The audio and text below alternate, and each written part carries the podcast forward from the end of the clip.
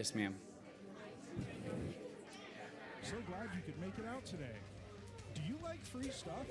Is it your first time here? Grab a connection card from the chair in front of you, fill it out, and take it to Guest Central for free stuff. Hope to connect with you soon. If you were just saved or seeking to grow your faith, starting next week, September 18th, our growth track classes kick off at 9 a.m. in Classroom 101. There is still time to sign up at the information desk. We are excited to see you there and expect lives to grow in the faith of Jesus Christ. Amen.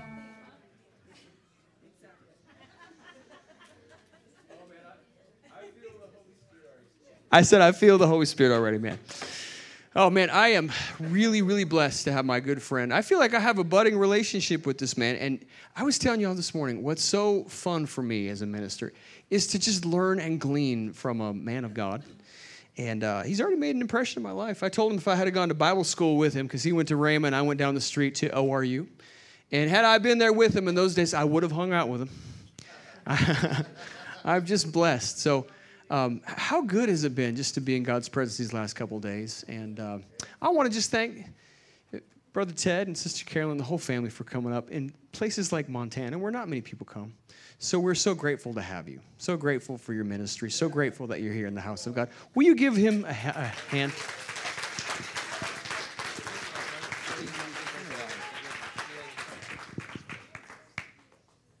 Praise the Lord. Well, let's give Jesus a hand of praise if you love him tonight. Amen.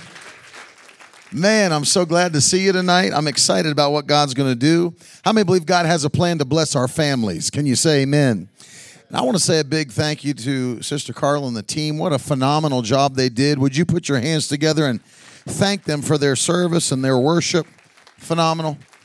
And I'll tell you, the team at this church has done great all week. So would you please make them feel appreciated, the time that they've taken, and um, it's important. People volunteer their time. They take time uh, that they could be spending with their families, and they dedicate themselves to the house of God. God blesses that. Amen. I told somebody today, if you put God first, He'll put you first. Amen. Put God first, He'll put you first. Uh, the Lord put a word on my heart for tonight and as I said this morning, we're going to be praying and believing God for your family, and we're going to anoint you with oil. I hopefully we've got some oil somewhere. If not, somebody can run to Albertsons. We can get some whatever we got to get. Get some Crisco. I don't care what we get. Just get get something. Just know we might grease you up, but we're not going to fry you. Amen. It's hallelujah.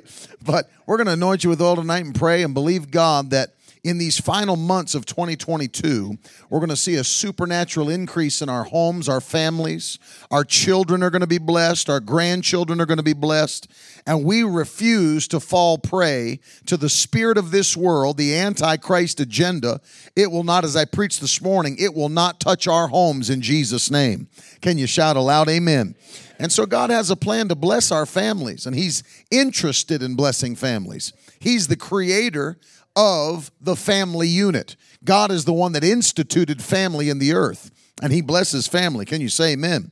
Before we open, and I'll, I'll have you open with me to Psalm uh, 115. Let's go to Psalm 115. That's where I'm going to begin tonight. And then I'll read you a few other verses as well before we minister to you. But as you're turning there, let me just make a couple of announcements uh, to you. Number one, if you've not gotten an opportunity to grab one of these magazines on the back table, we put these out every quarter. It's absolutely free. We'd be happy to send one to you. We mail them out as well every quarter.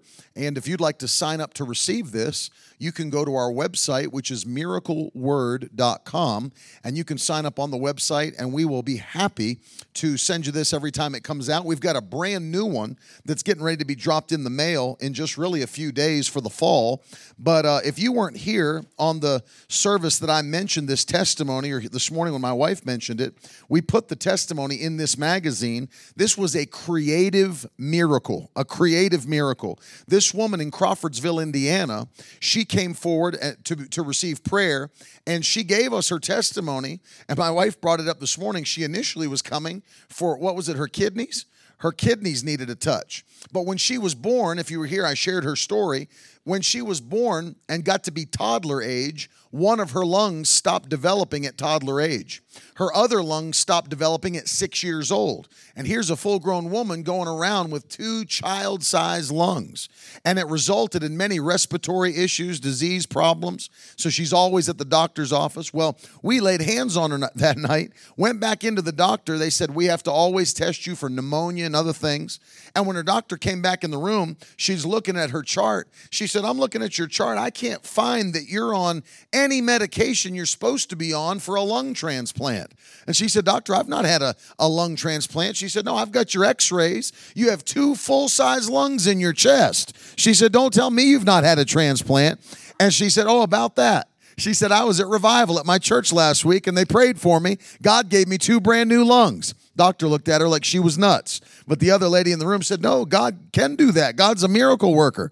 And we put her full testimony in this magazine. We try to uh, include what God's doing around the nation, around the world. And we write articles to build your faith and show you what the Word of God says for now. Can you say amen? So grab one of those before you go. And when you go back there, check this out. Um, we put out a brand new book this year. Of course, last year we made you aware of uh, the fact that we wrote that book, A Complete Guide to Biblical Fasting. And as you know, that we um, every year we lead a 21 day fast at the beginning of the year and then fasting throughout the year. But this year we released something that the Lord asked me to do for those that join us on fasting and prayer. And it's this 21 day fast field guide. It's a 21 day devotional that leads you through those 21 days of fasting and prayer. And every day there's a word to encourage you, there's a Bible reading plan included, we have prayer points included. So this will be a huge resource. It'll build your faith, but it'll also help guide you through your times of fasting and prayer. You know, one of the things that I've discovered is when you fast and pray. I had somebody say to me one time, Man, I'd really love to fast and pray more, but when I do it, I just get so hungry. I said, Well, that will happen. That will happen. That's a little known side effect of fasting. But as you're doing it, as you're fasting and praying, one of the things that you got to recognize is you can't just not eat. You have to feed yourself spiritually as you are fasting and praying. You've got to pray. It's not fa- it's not fasting alone, that's just starving. Amen. That's just a hunger strike. But it's fasting and prayer. And when you fast and pray, that prayer is very vital, but it's also vital to ingest the word of God as you pray and fast. You know, Jesus said it this way He said, Man shall not live by bread alone, but by every word that proceeds from the mouth of God. You know what Jesus was saying? He was saying those words that come out, that's spiritual bread. Glory to God. That spiritual bread. Notice Jesus said that about himself. Who was he? The Word made flesh.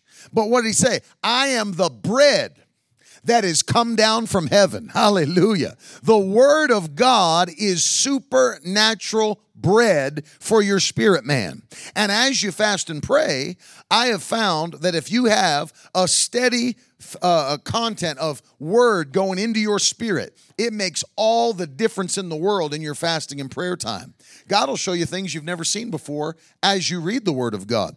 And so grab one of those. There's all kinds of resources back there that will help you and of course, we're not receiving an offering right now, but I want to ask you to pray if you would. We're getting ready to do some of the biggest things we've ever done in our ministry.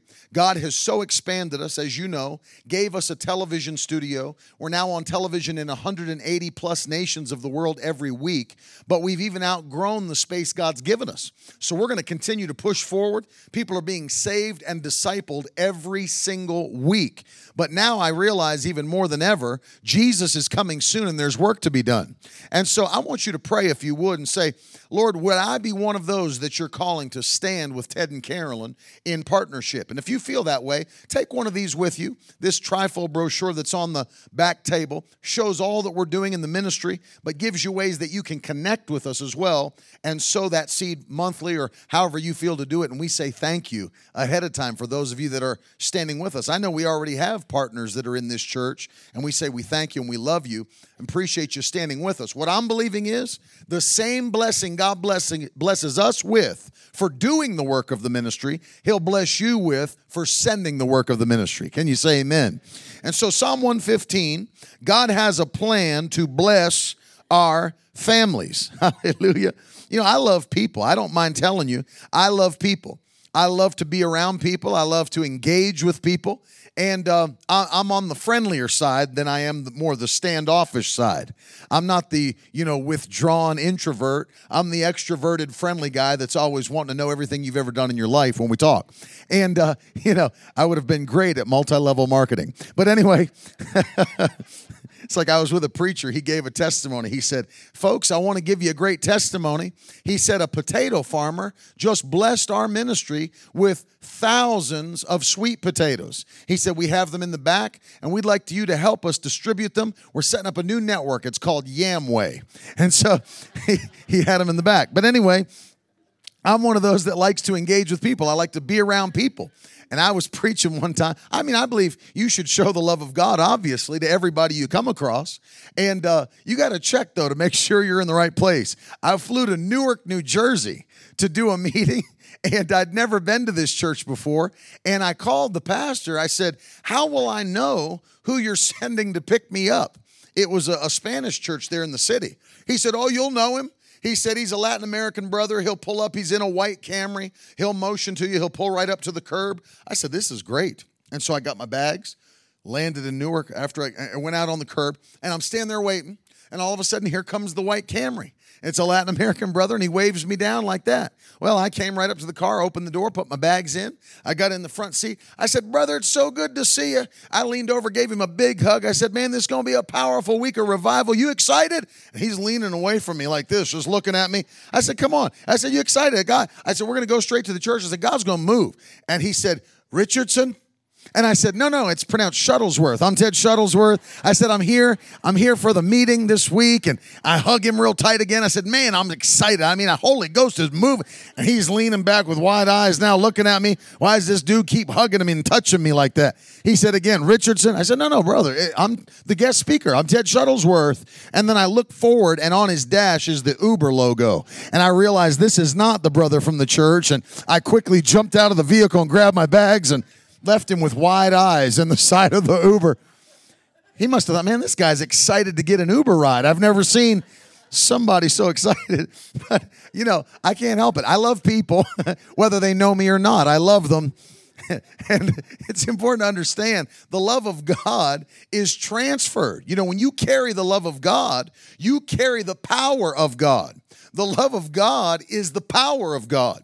You know what's interesting? The Bible says God is love. God is love. When you step outside of love, you step outside of God. That's why the Bible says in Galatians 5 that faith works by love. One of the things that we recognize is if, if the devil can get you out of walking in love, he can get you out of faith. Because without faith, it's impossible to please God, but your faith functions through love. That's why the devil works hard to get people into bitterness, into, you know, strife and uh, fighting and problems and all these issues, divisions that come into the church. Why? Because he wants you to hold grudges. He wants you to hold things against people. He wants you to walk in bitterness. Why? Because he doesn't want God to move in your life. I can remember my father told a story. He was it was the one of the very first years he'd ever ministered. He and my mother had just been married. Comes into was one of their first revivals, and he comes into the church, and it was scheduled for multiple days. Comes into the church and he stands to the preach for the very first time in this church. I mean, imagine this. He stands up to preach, and the Lord speaks to his spirit and says, They're not ready to receive or have revival in this church. Tell them all to repent and you'll be back tonight to start the revival. I mean, they just handed the mic over to him. And so he got up, he said, Folks, I'm not going to preach to you today. The Lord says you're to repent, and I'll be back tonight to start the revival. Put the mic, he said, Bonnie, come on, we're leaving. And they got literally went out the door, walked up the center aisle, went out, found a diner, and had some lunch. And uh, he didn't know what happened, but came back that night, and the pastor gave him the testimony of what had happened. He said, Brother Ted, you wouldn't have known this because you're not from this church. He said, but our church is filled with two large families. And he said, they have been uh, in strife, uh, one family against the other for years. And I mean, so long that they probably didn't even remember what started the fight. But you have one family sits on one side of the church and one family sits on the other side and they won't even speak to each other. They won't look at each other. I mean, act like you're not even there. And he said it's been a, a hard friction in our church for years. He said, but the Lord gave you that word this morning that they need to repent and they're not ready for revival, and that you'd be back tonight. He said, You left the building. He said, But when you did, it was quiet for a while. I said, But then he said, People started standing up on both sides of the church, weeping, and stepped across the aisle and they began to hug one another and they started to repent to one another begin to make make up with one another. And he said a, an atmosphere of love and peace hit the church. Well he came back and i mean revival started that night and they had a blowout that week. Power of god hit the place. I mean miracle signs and wonders. The pastor got up at the end of the week. He said folks this is the best state this church has been in during my entire time pastoring here. I'm submitting my resignation and leaving on a high and he did. And I'm going to tell you something that love walk is necessary to see the breakthroughs that you're believing for. Faith works by love. Amen. And when you love God, watch this now. This is integral to what I'm saying tonight. When you love God, you put Him first. You know, we hear a lot of preaching about walking in love toward each other. But have you ever thought about this? The number one commandment of the new covenant is love the Lord your God with all your heart, all your soul, and all your mind. That's the first. The second is love your neighbor as yourself. But the first, love the Lord your God. Let me tell you, if you love God, if you're walking in love toward Him, then you will put God first above anything else. I know it gets quiet when you preach like this. I've preached. I tell tell people, you know why some of our children grow up Amen. Is important because we've lived our lives as though church isn't important. Amen. We've shown them. See, kids don't go by what you say, they're being taught by what you do. And they'll say, you know, oh, yeah, we're sold out to God, but not sold out enough to continue to go to church during travel baseball. Woo! I know it gets tight in these moments right here. It gets very tight. But we've taught them, oh, yeah, we go to church as long as there's not something better to do.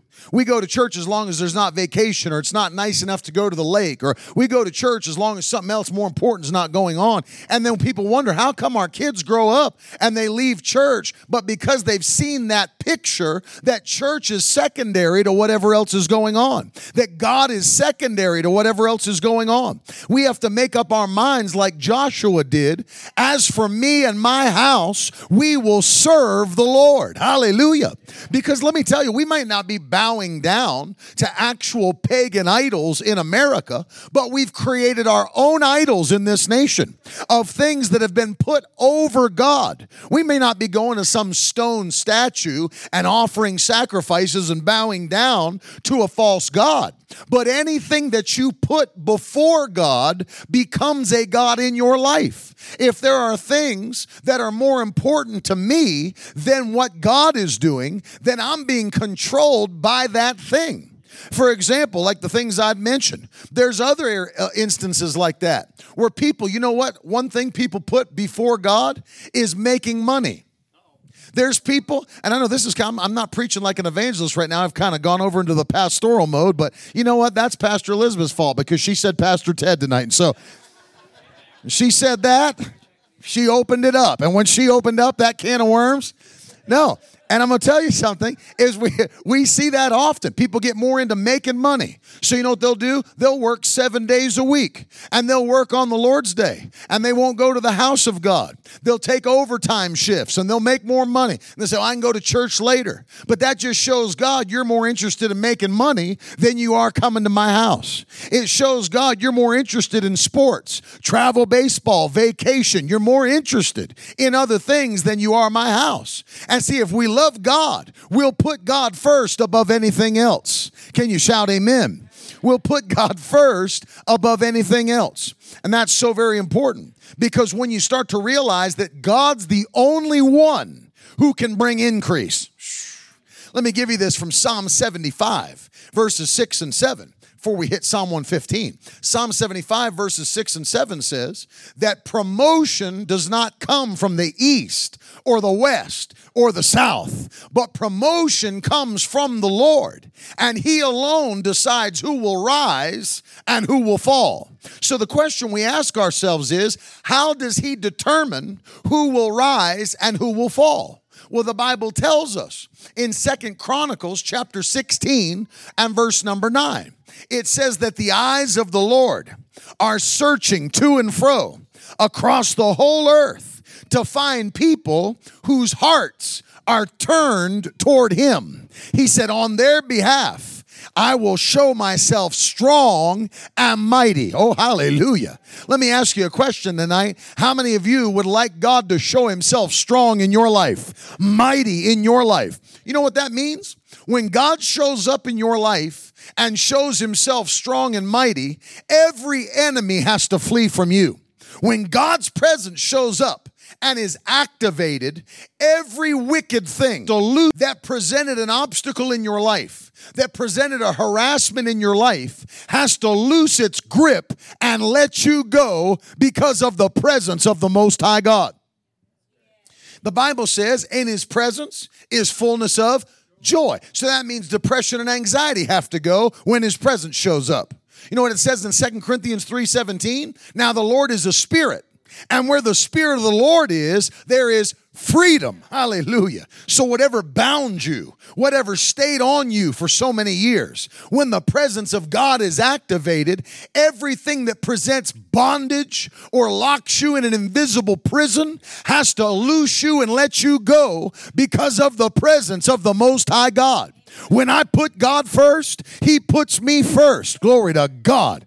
I've not had one day of chronic depression. You know why? Because I stay steady praising Him and worshiping Him. And He comes and inhabits the praises of His people. And when He inhabits your praises, His presence is activated. And in that presence, glory to God, is fullness of joy. And at His right hand are pleasures forevermore. Glory to God. I feel the Holy Ghost in here tonight. I said, Hallelujah. You know, I don't reserve my praise for Sunday morning. I'll praise Him all through the week. I'll dance on Monday.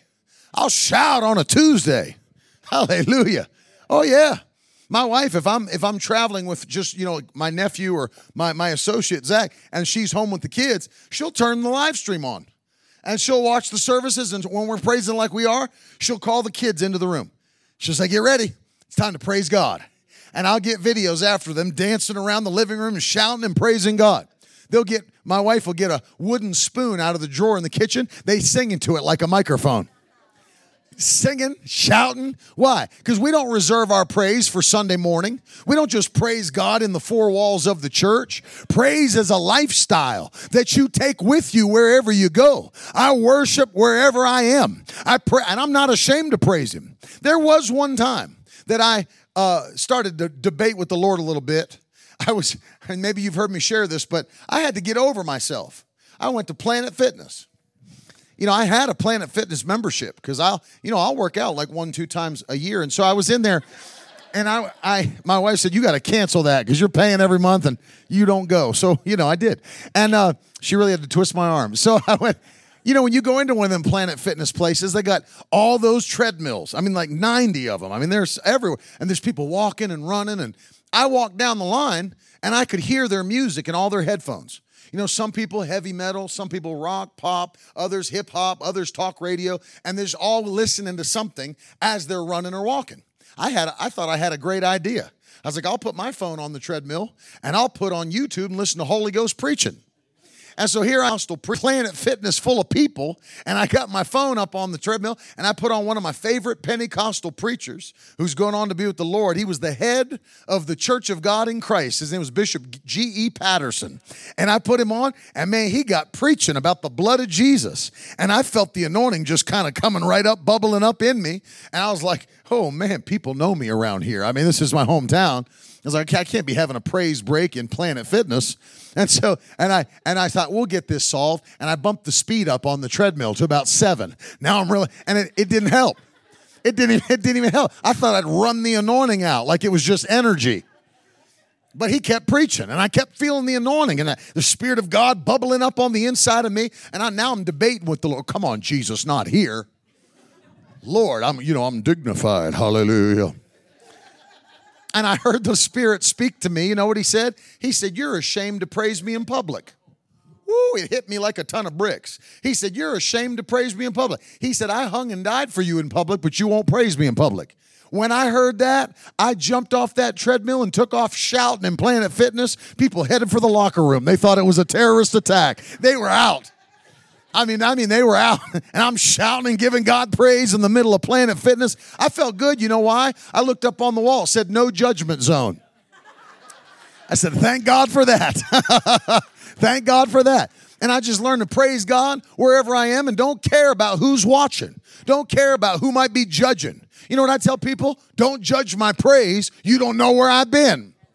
You don't know what it took to get me here. You don't know what God's brought me through in my life. You don't know how He's healed my family. You don't know how He's kept us from danger. You don't know how He's blessed us in the midst of a mess. And when people see you shouting and they see you dancing, they don't understand why. If they knew where you came from, they'd be dancing too. If they knew what God had done, they'd be shouting too. Does anybody else in this house have a testimony of God's goodness? In your life. Would you lift your hands and give him some praise in here? Hallelujah. Promotion comes from the Lord. If I'll put him first, he'll put me first. Glory to God. I made up my mind. I'm walking in love toward him first. You know why? Because I'm believing that my family is going to see my example, but also benefit from my faithfulness. I stand here before you tonight I turned 40 this year, but I'm not here blessed just because of my own faithfulness. I look back. My grandfather pastored for 62 years in the assemblies of God. My grandmother, faithful, faithful. She's still alive. She's 90 this year. Still kicking. I mean, she's a strong woman. And she's anointed. And she's a woman of prayer, woman of worship, woman of the word. My grandfather was a powerful preacher, but he made a vow to God. He said, Lord, for the rest, if you'll keep my boys from this world system, I'll serve you for the rest of my life. Nobody thought he'd be a Christian, let alone a preacher. He was a hillbilly, roughneck. I'm talking about roughneck. He ran moonshine through the hills, fighting. Family was coal miners and fighters and just tempers. And nobody thought, you know, in the in the winter back then, you know, people used to have one room schoolhouse churches. If you remember that and uh, he'd climb up on the on the roof of that schoolhouse church in the winter and he'd stuff blankets into the chimney and smoke them all out.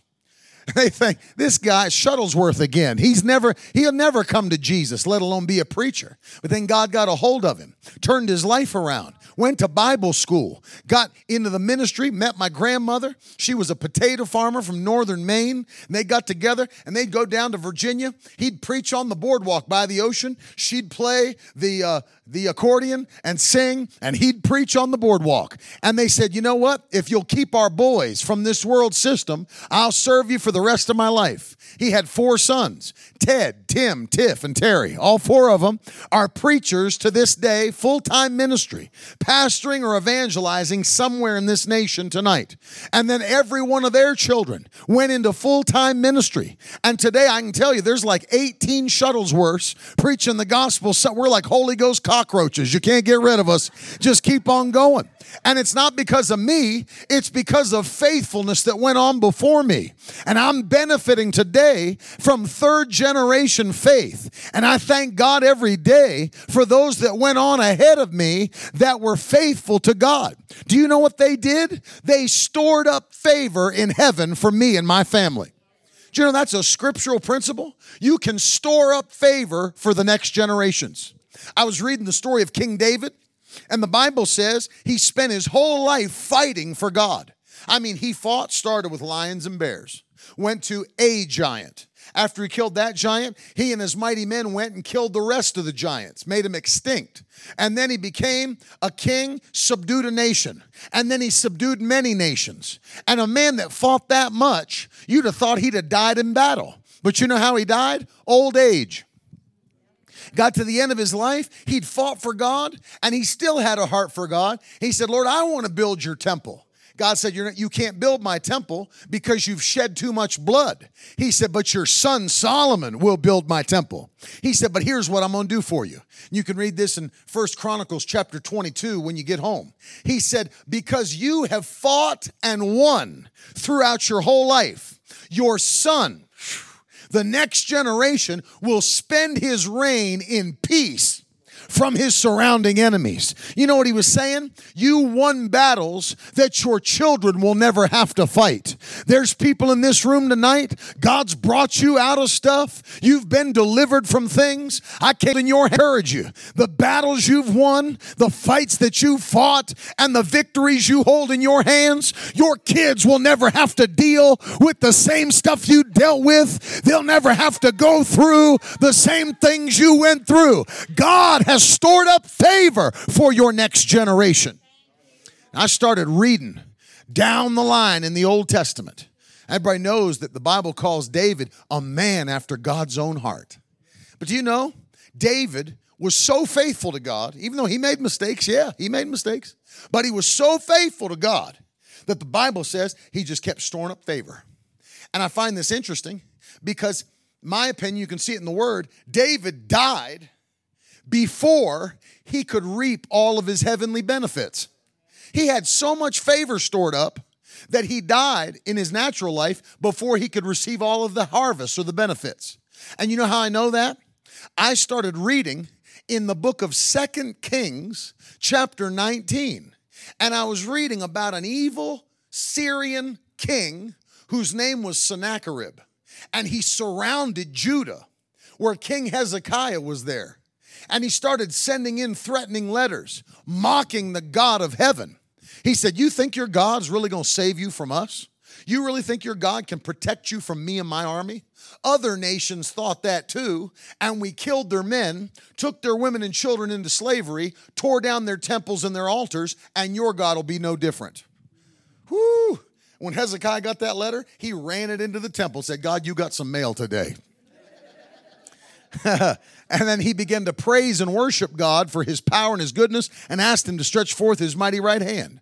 And even though 185,000 soldiers surrounded the city, God sent down one angel. But here's the real crux of the matter Israel was not really serving God like they should have been at the time. So when God responded to Hezekiah's prayer, he says this to him Oh, I'm going to help you, but not for your sake.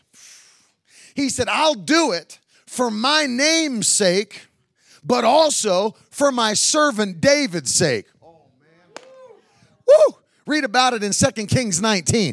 I said, I'll do it for my name's sake and for my servant David's sake. I said, hold up, David's sake? And I went down and did the history of it. You know, when God said that to Hezekiah, check this out David had been dead for 305 years. You go 305 years later, and he's still got an account in heaven with favor laid up. And God said, You may not be in position for a blessing, but I can't stop blessing because David's already laid up favor for generation after generation after generation. And I'll pour out blessings. I'll protect your children because of David who stored up favor. Somebody shout, Amen. You can store up favor for your kids. You can store up blessing for your family. You know what we're believing? That you might be the first one, even if you were the first one in your family to be saved. You've started a new family tree. Whatever ran through your family before is cut off in Jesus' name. Don't ever say stuff like, well, brother, you know cancer runs in our family. No more. You're under the blood of Jesus now. New family tree. You've been brought into the kingdom of God. Woo! If you belong to Christ, you're Abraham's seed and heirs according to the promise. Woo, I'm not who I used to be. I'm a new creature in Christ Jesus. I'm not an old sinner saved by grace. I don't talk like that. Well, brother, you know, I'm just an old sinner saved by grace. Show me that in the Bible. Where's that in the Word? How many know as many as if any man be in Christ, he's an old sinner saved by grace? It's not what the Bible says. It says he's a new creation old things are passed away. That means they're dead and gone. And behold, all things have become new. That'll make you shout right there. That the stuff you used to be is no longer hanging on your life. God wiped your record clean. Hallelujah. And you are now part of the body of Christ. That right there is a revelation that if people got a hold of that, they would not let the devil harass them a day longer. Think about it. If I came in here for the very first time, I would not introduce myself to you and say, Good to be here with you tonight in the church. I want to just introduce myself. Never been here before. My head's Ted. My arms are Richard and Daryl. My legs, I got Sean over here. No, no, they're not all different members. It's all Ted. The arms are Ted. The legs are Ted. The feet are Ted. I got a son that likes to hide. He likes to, me to find him. He likes to wrestle. If he went to hide, you know, kids aren't good at hiding, just in case you didn't know. kids, a lot of, some kid, some, there's a little kid over there, hey, they're going to get offended by that. Hey, he's talking about us. Um, but, you know, kids, they think you, they, clo- they close their eyes, you can't see them. All right, I'm going to count to 10, you hide. I can still see you. And, and you got, and sometimes they're not good. You, you can see them, their, their feet are still sticking out from the bed. Their hands are behind the closet door. You can see them.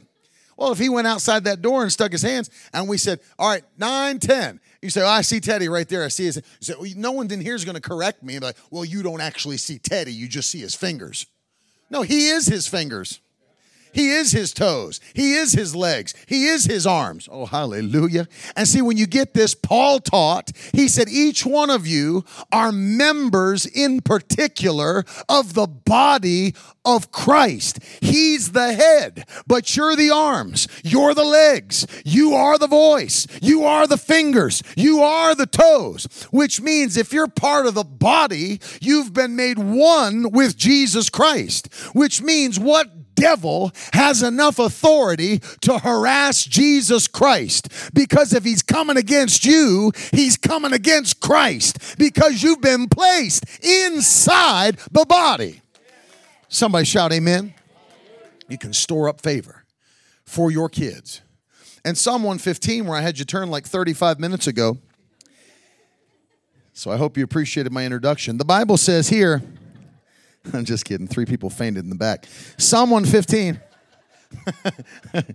I thought he was about done. no, we had the ushers lock the doors on the way out. The uh, the Bible says, verse. Uh, let's go to let's go to verse number twelve. Uh, Psalm 115 and verse number 12. We'll read down a couple verses here. Bible says, "The Lord." Has remembered us. Thank you, Jesus. He will bless us. He will bless the house of Israel. Now, somebody will read that and say, well, see, that's just talking about the nation of Israel in the Old Testament. But I just read to you Galatians 3.29 or quoted it, that if you belong to Christ, then you're Abraham's seed and your heirs according to the promise. I'm part of the family now.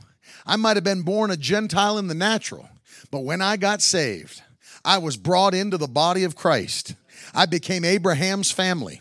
The same prophecies. You know, that's what nobody understood in the Old Testament. God said to Abraham, 430 years before the law was given and 13 years before the covenant of circumcision even came about. He said, All of the nations of the earth will be blessed through you. That was a prophecy that not just the Jews would be blessed, but every Gentile nation would be blessed because of the prophecy that came to Abraham, the promise that came to Abraham. Thank God that he sent Christ Jesus so that that promise could be fulfilled. So that now, even if you weren't born a Jew, you have access into the presence of God, you got access into the family of God. And if you belong to Christ, then you're Abraham's seed. Don't tell me when I read these blessings, don't tell me that the Old Testament's not relevant for Christians. Don't tell me that you can't read these blessings. So that wasn't written to you, brother. That's written to Old Testament people. No, the Bible says in Hebrews that we have a better covenant established upon better promises. So you can't read me something from the Old Testament and say, see how good God was to them back then? Well, that was just for them. He doesn't do those same things now. No, He does not change. Jesus Christ is the same yesterday and today and forever. Look what the Bible says. It says he'll bless the house of Israel. He'll bless the house of Aaron. Now look at verse 13 though. And he'll bless those who fear the Lord. Anybody in the house fear the Lord? Then the blessings for you. And the Bible says both the small and the great. Glory to God. Both those that have been to the gym and those that are still getting free from Taco Bell like myself the small and the great. I'm just giving God praise because a few weeks ago, I couldn't have even buttoned this coat. If I would have, that button in the middle would have become a weapon of mass destruction. oh, yeah. You don't want to button that. That thing lets go. Somebody's losing an eye. But he said the small and the great. Look at this. The Bible says, May the Lord give you increase. Somebody say, That's me. Somebody say, That's me. Look at this. You and your children. And may you be blessed by the Lord who made heaven and earth. Go back about three Psalms to Psalm 112. Let me read you a few verses here. And in a moment, we're going to pray for you. We're going to anoint you with oil. And I'm going to explain why in a minute. But Psalm 112, verses 1 through 3, then we'll read verse 10. Look at this Praise the Lord. Blessed is the man who fears the Lord who greatly delights in his commandments. His offspring, somebody shout, my offspring. Let's make this personal tonight. My offspring, my kids, my grandkids will be what? Mighty in the land. I expect our children to be head and shoulders above the rest. Oh, yes, I do. I expect the children of the righteous to be head and shoulders above the rest. I expect your grandkids to be head and shoulders above the rest. Say why? Because they are the generation of the upright. Your offspring, they will be mighty in the land and they'll be blessed. Verse 3 Wealth and riches are in his house, and his righteousness endures forever. Go to verse 10. Now we're not talking just about natural wealth, bro. You know, you know, you're talking about it's just spiritual, brother. That's just talking about spiritual. That you'll be spiritually wealthy because you're a part of God. No, no, no. It's going to have to be something that can be seen outwardly, or else verse 10 would not be true. The wicked man will see it and become angry. He will gnash his teeth and melt away, and the desire of the wicked shall perish. Can I give you a word? Never apologize for your blessing. Oh, there's plenty of people, even in the body of Christ, that'll try to make you feel guilty because God bless you. They'll wait for you in the parking lot. Got a new truck, did you? must be nice. Mmm, must be real nice. You know what you should say? It's very nice. Very nice. Come smell inside. It's like the new car smell. Come smell the leather. It is very, very nice. oh, they'll try to make you feel bad because God's blessing you. But it's not because He's just only sovereignly picked you to bless, He'd bless them too. He'll bless anybody that comes and by faith it dedicates themselves to His word. Amen. Oh, they're trying to make you feel bad. Must be nice. Oh, got yourself a new house, did you? Hmm. Things must be going on good over there at Bethany Billings. Uh huh. See that pastor's wearing himself a nice watch on his wrist over there. I don't know. The preacher should have a watch that nice, be honest with you. You know, then they talk about you, and then there's vaguely worded Facebook posts, and before everything's said and done, they're done. I can't go over there anymore. I, that pastor down there preaching that prosperity gospel over Huh? And then they'll just, you know what it is? They're just getting angry. People getting angry. It's not me that did it. God is the one who brings the increase. I said, God brings the increase. I said, God brings the increase. Let me tell you something that blows people's minds. God wants your children to be blessed. I said, He wants your children to have more than enough. Do you think God wants to bless your children less than you want to bless them? No, Jesus taught this in Matthew chapter 7. He said, Which of you, earthly fathers, that if your child asked you for a fish, you'd give him a serpent. He said, or if they asked you for a loaf of bread, would you give them a stone? He said, no. He said, you know how to give good gifts to your children. He said, but how much more? Does your heavenly Father know how to give good gifts to those that ask Him? God loves to bless His children. He loves to bless His children. He loves to bless His children. Can you say amen? Oh, yeah. Do you think it's God's will for you to stand for 45 minutes at the checkout and clip coupons while people's facial hair's growing out behind you because you've been standing there for so long? I know those green beans are 719, but I got a coupon here brings them down to 350. It's like, brother, I, I mean, you stand, and then you got people that are standing up there just waiting and wait. God wants you to be blessed. You don't have to shout, but I'm gonna preach it again. God wants you to be blessed. Listen, if your kids want Cheerios, you shouldn't have to bring home Tostios.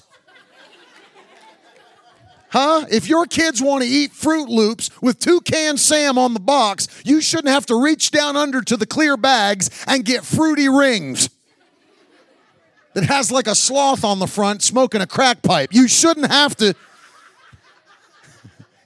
Mom, what are those? I want a Froot Loops. Baby, those are fruity rings. They taste the same. Just throw some milk on it. Huh? God wants to bless your family. I said, God wants to bless your family.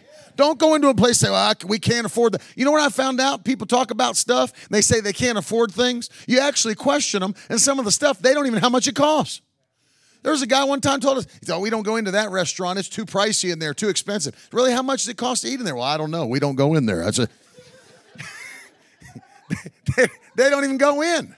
Huh? Don't sit in a place where you you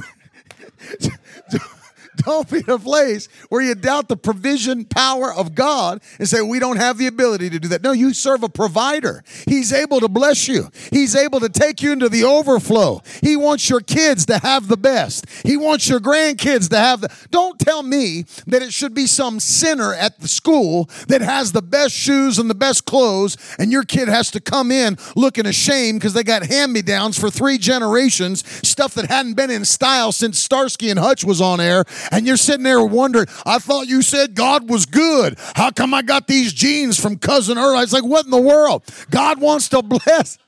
God wants to bless your family. God doesn't want you constipated on government cheese. God wants to bless your family. Huh? I'm telling you the truth. God wants to bless your family. There's a difference between surviving and thriving. God doesn't want you to barely get by, scraping the bottom of the barrel and trying to make it. That's not the God you serve. He's a God that knows how to bless his faithful people, knows how to bless his children, knows how to bless his loved ones. Glory to God. Oh, yeah, I, I found out the difference. There's a difference, man, between, between barely getting by, surviving, and thriving. When I went to Bible school out in Oklahoma, my mom was so good to me, I didn't know how to do a thing. I couldn't cook a thing. I had to learn from scratch. So I did what every bachelor does. I went to Walmart, went to the frozen food section. I got some ramen noodles first, then I went and got some tombstone pizzas and got some I found something called Steak-umms. And I said, "Man, that looks good on the box." Brought it home. If you're not familiar with Steak-umms, it's like a cardboard product that looks like meat and tastes like meat and then you put it in the pan, fry it up, it turns somehow magically into like steak. And I, I fried it up and I made the mistake. I ate the whole thing. You talk about being quickly dehydrated. The sodium just took all liquids out of my body, shriveled like a gra- grape turned into raisin. I mean, it's like, my God, I don't know that that is meat. That's salt with a little cardboard. And I just, it hit me all at once. You know, when you're just trying to get by, we'd buy three Papa John's pizzas at the beginning of the week and just leave them open on the table for the whole seven days. Just take a few pieces when you leave the house to go to class. It's good for you. The bacteria builds your immune system. And I, I learned, and then my father, my father, at the end of a revival one time later in life, he took us all and we went to this place. It was a steakhouse that I'd never been to, never heard of before. It was a place called Ruth's Chris Steakhouse. I said, Man, I've never heard of this. We went inside you know, you're trying to act cultured because it's like a nice place. I grew up in West Virginia in a coal mining town. I walked in, you're trying to act, you know, like you know what the deal is. There's like 19 forks on the table. You don't know what that's about. You're sitting there, and they came out, and the guy says to me, he said, What would you like to have for dinner? And, you know, I want to appear cultured, so I, I pointed to it. I said, Yes, I'll have the filet mignon. It's right there. Let me get that filet mignon. And I, he, I said, I, I'm a little hungrier, so bring me the eight Oz, not the six Oz. And so he out he out he came. out he came with my filet mignon, and when it came out, he said, "How do you want it?" I said, "Medium rare. I'd like to try it medium rare." I didn't know everything there was uh, a la carte. You know, you you order a steak, just a steak comes. That's it. Steak and a plate. That's all you get, and the plate's not edible. I tried it, and and there it sat, like like rays of sunlight hitting this chunk of meat. I mean, it was thick. I cut into that so tender, it was like butter, man. It's like butter. I took a bite of that. I felt like the Hebrews in the wilderness. I said, Manna, uh, what is this? He said, Not steak. I said, No, I've, I've had steak. This ain't steak. It's like when I was growing up, my grandmother would take a spatula and press all the juice in a frying pan out of the steak. We don't want no blood in it. I mean, just pre- put the whole body weight on that. I don't want no blood in it. And you take it, breaks your molar off just chewing it before. I tasted that flesh. I said, My God. I said, This is something I've never had, something like this before. It blew my mind, opened my, my, my mind to the possibilities of what steak could be. And then I just had that flash in my mind, kicked me back to Tulsa, Oklahoma to realize this ain't Steak-umms. Whatever this is right here on this plate at Ruth's Chris Steakhouse, this ain't Steak-umms. And see, I'll tell you the truth about it is that the people in the body of Christ, the devil has tried to deceive them into believing they have to go through their Christian life on Steak-umms when God's called you to eat a two inch thick filet every day of your life in the kingdom of God because he wants to bless you to abundance and to the overflow. He wants your kids to abound. He wants your grandkids to abound because he's a provider and he is good. Somebody shout, Amen to the point where the wicked man will see it and get angry. I get happy when sinners get angry over the blessing of the righteous. It makes me happy. They will grind their teeth in anger. Grind them down, baby. Grind them to nubs till we got to get you dentures. Just keep on grinding. You know, the Bible says in Proverbs 20, in Psalm 23, he said, God will prepare a table before you in the presence of your enemies. How look, everybody wants everybody to like them all the time. I need some enemies. I got empty seats at my table. He provided a table before me, prepared it in the presence of my enemies. Do you think he provided that so your enemies could sit there and eat with you? No. He's not blessing those that curse you. But you know what the what the deal is? You sit down it's a table, but it's got one place setting. A lot of chairs, but one place setting. You know why? Because every person that mocked you and said you were crazy for believing that he's a healer, believing that he's a provider, believing that he's the baptizer in the Holy Ghost, believing that he's a soon coming king, they mocked this word. They mocked your faithfulness. God's not going to let you get mocked in public and take you into some shadowy corner somewhere to bless you and your family. He'll sit you right out in front of everybody that said it could not happen, and he'll bless you in front of every mocker, in front of every person that said it can't be done. I'm telling you, get ready because the end of this year is going to be a glorious few months before we hit 2023 because God has plans to bless his people.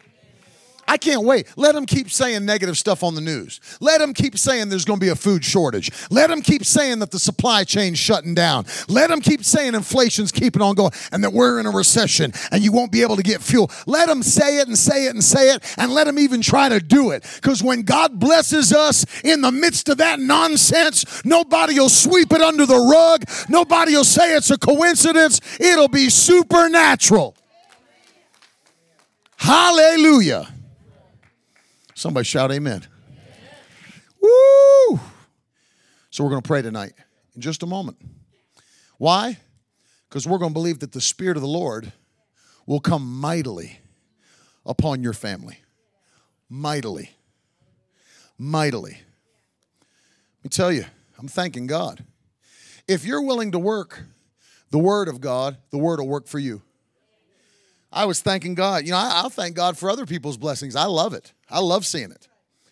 I was giving God thanks today, along with my cousin, who had a miracle took place today. He just launched a church just nine months ago in Pittsburgh, Pennsylvania. Just launched it.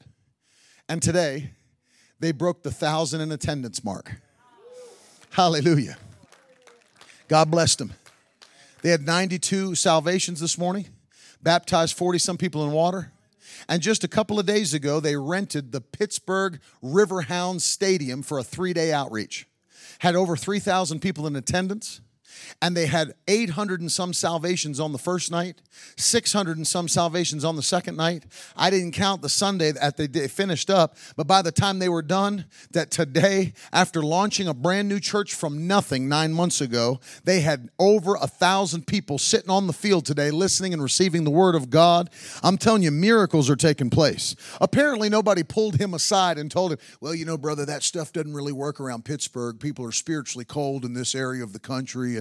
You know, it doesn't matter where you go. I'm an evangelist. Every pastor you come in contact with tells you the same thing about their area. Well, you know, it, it, in this area, it's kind of people are it's kind of cold and people aren't really that on fire. Every city of every place I've ever been, pastors say the same exact thing. And it's not that people are spiritually cold, it's that the anointing has to move and stir people up. But you got to go after souls like you never have. Because it's not that you're telling me that what are we in a season now where God can't move? What are we in a season now where the power of God no longer works? No. It's that we've got to bear our teeth down and say, I don't care what's going on in this world. We're going to have revival no matter what the devil said, no matter what the spirit of this world is doing. We're going to have a move of the Almighty God. If you believe it, shout amen. And we're going to pray in a moment because we're expecting your children to be blessed, your family to be blessed. I want you to lift a hand, say this with me. Say, Thank you, Lord, that I will not look like what other people look like in this generation. I'll not experience the same crises that others are experiencing. It's not coming into my home, it's not coming onto my family because of my covenant with Jesus Christ. Let me finish here. And I'll have Carl and the wonderful team come and help me in just a moment. But in 1 Samuel 13, or excuse me, 1 Samuel 16, God is getting ready to choose a new king for Israel. That king is David. And he calls the prophet Samuel to go and anoint the new king. But Samuel didn't know who the new king was going to be. He just told him, Go to Jesse's house, for I've anointed a new king and chosen him from Jesse's house. Jesse had eight sons, had to be one of them. And so the prophet Samuel shows up with his flask of oil, ready to see who the new king is. And here's the interesting thought even David's dad didn't believe in him because he called his seven oldest sons in, left the youngest one out in the field.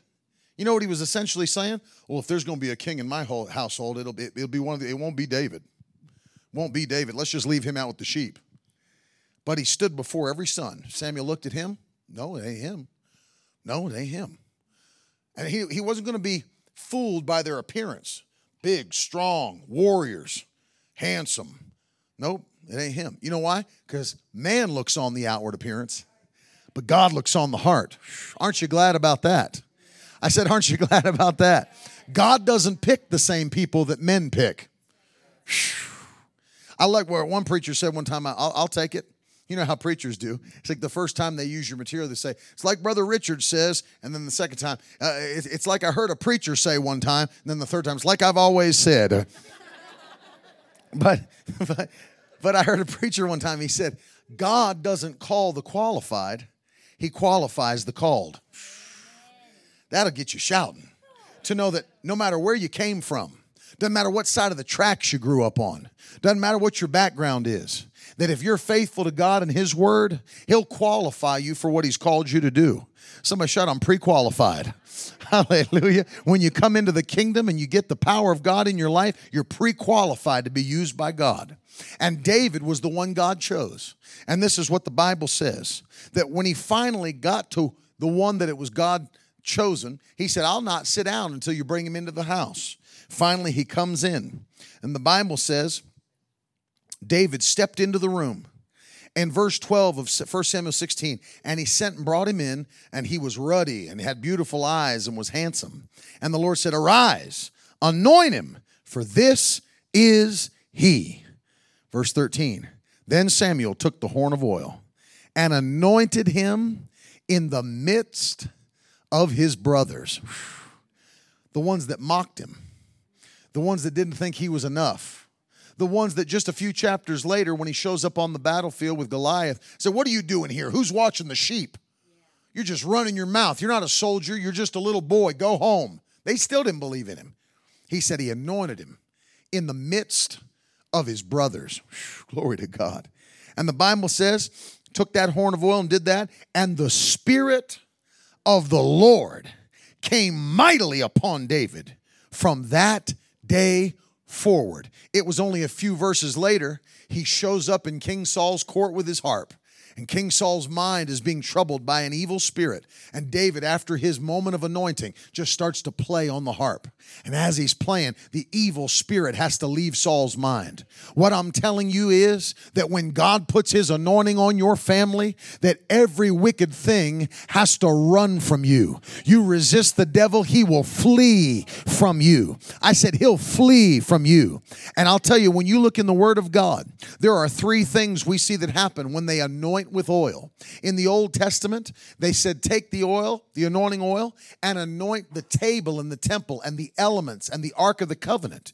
And they said, Not only are they being consecrated and set apart, but watch, Bible says, and anything that touches them will be consecrated and set apart. So, number one, tonight when we pray for you in a moment, we're believing that as we anoint you and your family with oil, that not only are you consecrated, set apart for God's work, but anyone, even your kids, come in contact with, they'll not be affected by the outside influence. Your kids will be the one affecting them. Your kids, your grandkids will be the ones carrying the anointing of consecration that'll get off onto somebody else. Hallelujah. Number two, you see the anointing with David. What does the Bible say? Not only are they consecrated, but the Spirit of the Lord came mightily upon him from that day. We're believing that from this night forward, that the power of God is going to come mightily upon your family. Doors are going to begin to open. Things are going to begin to quickly change. Blessings are on the way. Why? Because of the anointing of the Holy Ghost. And finally, number three, the Bible says in James chapter 5 Is any sick among you? Let them call for the elders of the church, who will lay their hands upon them and anoint them with oil, and the prayer of faith will save the sick, and the Lord will raise them up. What else are we believing? Finally, we're believing that no matter what sweeps through this nation, no matter what's going around the globe, others might be getting it. It might go into other neighborhoods, but it's not coming on your body. It's not coming on your children's body. It's not coming on your grandkids' life. God will supernaturally protect you. God will supernaturally heal you. God will supernaturally set you free. And what the devil thought he could use to destroy your family, it is being being destroyed by the mighty power of the Holy Ghost. Can you say aloud, Amen? And so, in a moment, we're going to pray. We're going to anoint you. I want Sister Carla to come back with the team. We're going to worship the Lord. We're going to praise God. But we're going to receive an anointing tonight from the Holy Ghost and say, from this night forward, things are changing for the better forever in Jesus' name. We refuse to be harassed by the enemy. We refuse to be harassed by the spirit of this world. How many are with me tonight? You say, My family's going to be blessed. My kids are going to be blessed. My grandkids are going to be blessed. And I'm going to tell you, the wickedness that's sweeping through this world, it's not having an effect on our families in Jesus' name. I'm not losing a generation to this antichrist junk because we won't stand up in the fire of God. We're setting a precedent that as for me and my house, we will serve the Lord in Jesus' name. If that's you and you believe that, stand on your feet, lift your hands to heaven, and begin to thank the Lord for his goodness. Thank the Lord for his mercy. It endures forever. Hallelujah. It endures forever. So tonight, Lord, we thank you for what you're about to do. We thank you that you have a plan to bless us. We thank you that you have a plan to keep us from every wicked thing that the devil's sending in this world right now. We thank you that we will not fall prey to the spirit of this world, that our kids will not be addicted to substances, our kids will not be addicted to perversion, they'll not be confused about their identity. They'll not be confused about their sexuality, but they'll walk in purity. They'll walk in dominion. They'll walk in authority. They'll walk in the anointing. They'll walk set apart and consecrated. They'll walk in holiness. They'll stand in righteousness in the mighty name of Jesus Christ. We thank you, Lord. We praise you, Lord, for your goodness, your mercies. Thank you for putting your mighty right hand upon our families. Thank you, Lord, for touching us. Thank you for keeping us from all harm and danger. Thank you, Lord, that no evil thing will come near our dwelling place. We thank you that you're blessing the work of our hands. We thank you, Lord, that we'll be head and shoulders above this generation, that we will be abundantly blessed, that the provision of your hand will be upon our lives. In Jesus' mighty name, we expect a quick increase. We expect the blessings of heaven in the mighty name of Jesus. In the mighty name of Jesus. Those of you that might be watching online, you're believing for this for your family. You're believing for your children, believing for your grandkids. We send this anointing to you right where you are. I don't care if you want to go to your cupboard, get your own oil, anoint your own family, and receive this blessing where you're watching tonight. In the mighty name of Jesus, Lord, we ask you, set them apart, consecrate them tonight. Let the power of your spirit come mightily upon them. And I pray you keep them from all sickness, disease, harm, and danger in Jesus' name. We speak to every foul attack of the enemy that would come against families. I rebuke it in Jesus' name. Loose your grip. Let God's people go. Let God's people go. Jesus' name. Here's what we're going to do as they get ready to worship. Everyone that you want to have hands laid upon you, we're going to anoint you with oil. We're going to do this in a way that we want. We don't want to miss one person. And so, if we if we could do this, and ushers will help me, we're going to form one line, old school prayer line. We're going to do one line. That way, you can come right across this altar, and we're going to pray for you. We're going to anoint you with oil. Believe God for breakthrough. Can you say Amen? So here's what I'd like you to do, if you don't mind. We're going to start right here, and we're going to wrap the line that way around the side and the back if we need to. So those of you, if you would, just come and move this way. We'll start right here. We'll face this way, and we'll come right through the altar, and we'll lay our hands upon you and anoint you. You can go ahead and move now as they're worshiping the Lord, and we'll pray for you in just a moment. Go ahead.